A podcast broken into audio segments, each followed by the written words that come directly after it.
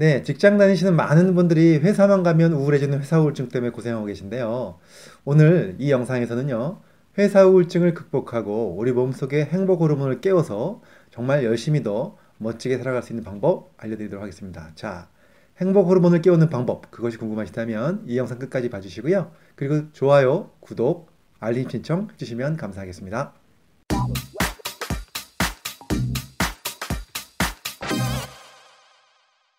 안녕하세요. 가정의학과 전문의 만성피로 스트레스 전문가 교육하는 의사 이동환입니다. 오늘은요, 그 회사 우울증 때문에 많은 분들이 이제 힘들어하고 계신데요.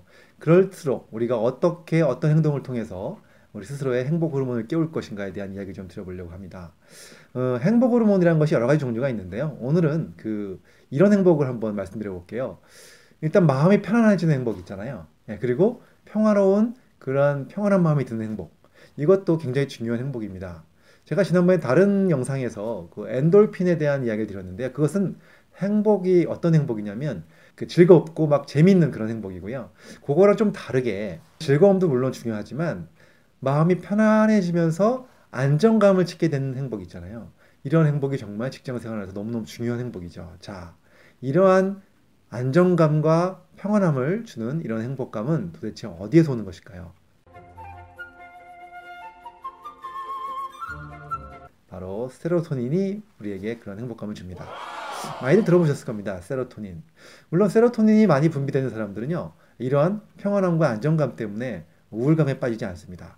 반대로 세로토닌이 부족한 사람은 그럴수록 자꾸 우울감을 느끼게 되죠. 그래서 실제적으로 그 정신건강의학과에서 쓰는 약물이 있습니다. 그 약물 중에서도요, 그 항우울제 약들 중에서 일부는 세로토닌이 우리 몸속에서 오랫동안 작용하도록 만들어주는 그런 약입니다. 실제로. 그래서 세로토닌은 분명하게 어, 우리의 행복감과 안정감에 관련이 되어 있고 반대로 떨어지면 우울감으로 간다는 것은 이제 확실하게 밝혀져 있는 사실이죠.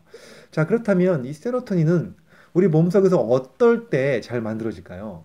야, 여기에 굉장히 중요한 어, 두 가지 방법이 있습니다. 이 두 가지가 잘 이루어진다면 예, 우리 몸에서는 세로토닌이 잘 분비된다는 건데요.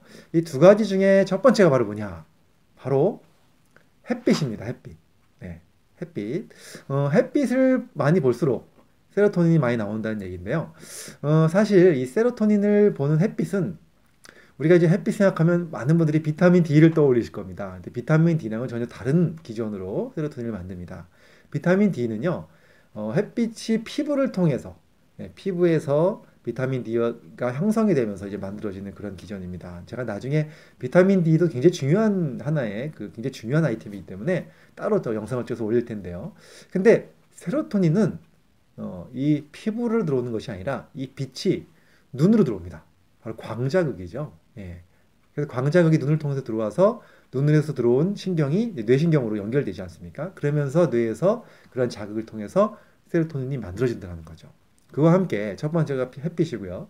두 번째는 바로 뭐냐면 운동입니다. 근데 운동도 그런 보통 그런 운동이 아니라 어떤 운동이냐면 반복적으로 하는 운동 있잖아요. 예를 들면 이런 거죠. 반복적으로 걸는 거죠. 걷는 거. 걷는 것도 어떻습니까? 그렇죠. 반복적으로 리듬 운동, 리듬 운동 일종의 리듬을 어, 갖기 때문에 우리 몸에서 리듬을 갖는 운동을 하게 되면 어, 바로 세로토닌이 나오는 것이고요. 또 이런 것도 있죠. 리듬 운동 중에 우리가 매일매일 하는 게 있습니다. 자기도 모르게 하는 거 뭘까요? 그렇죠.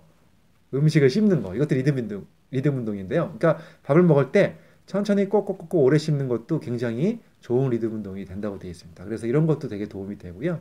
그 다음에 또, 어, 뭐 리듬을 타는 뭐, 이렇게 댄스 같은 것도 이제 도움이 되고요. 그래서 제일 이제 우리가 이런 것들을 합쳐서 생각해 본다면 제일 좋은 게 바로 뭐냐.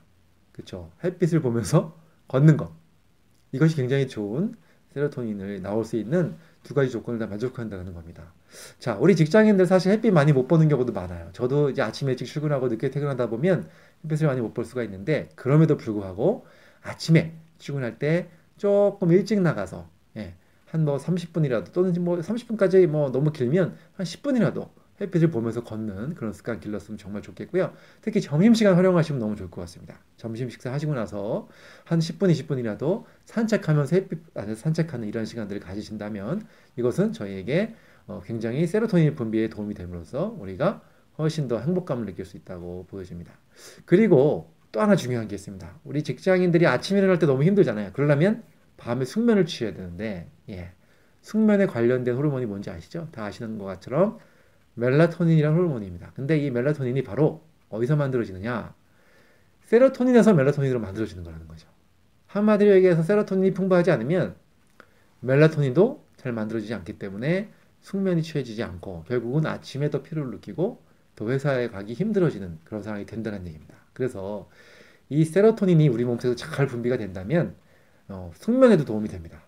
이것들이 함께 이루어짐으로써 우리의 어떤 아침에 일어날 때 몸의 개운함, 그 다음에 마음적으로도 평안함, 그래서 회사 우울증을 이길 수 있는 그러한 상황이 될 것 같습니다. 자, 어, 우리 많은 분들 회사 나, 가기 전에 일단 마음부터 힘들고 몸부터 힘든 분들 많으실 텐데 오늘 이야기 잘 실천하셔가지고요. 햇빛 보면서 걷는 운동 매일매일 10분, 15분, 20분이라도 꼭 실천하셨으면 정말 좋겠습니다. 감사합니다. 이 강의가 도움이 되셨다면 좋아요, 구독, 알림 신청 해주시면 감사하겠습니다.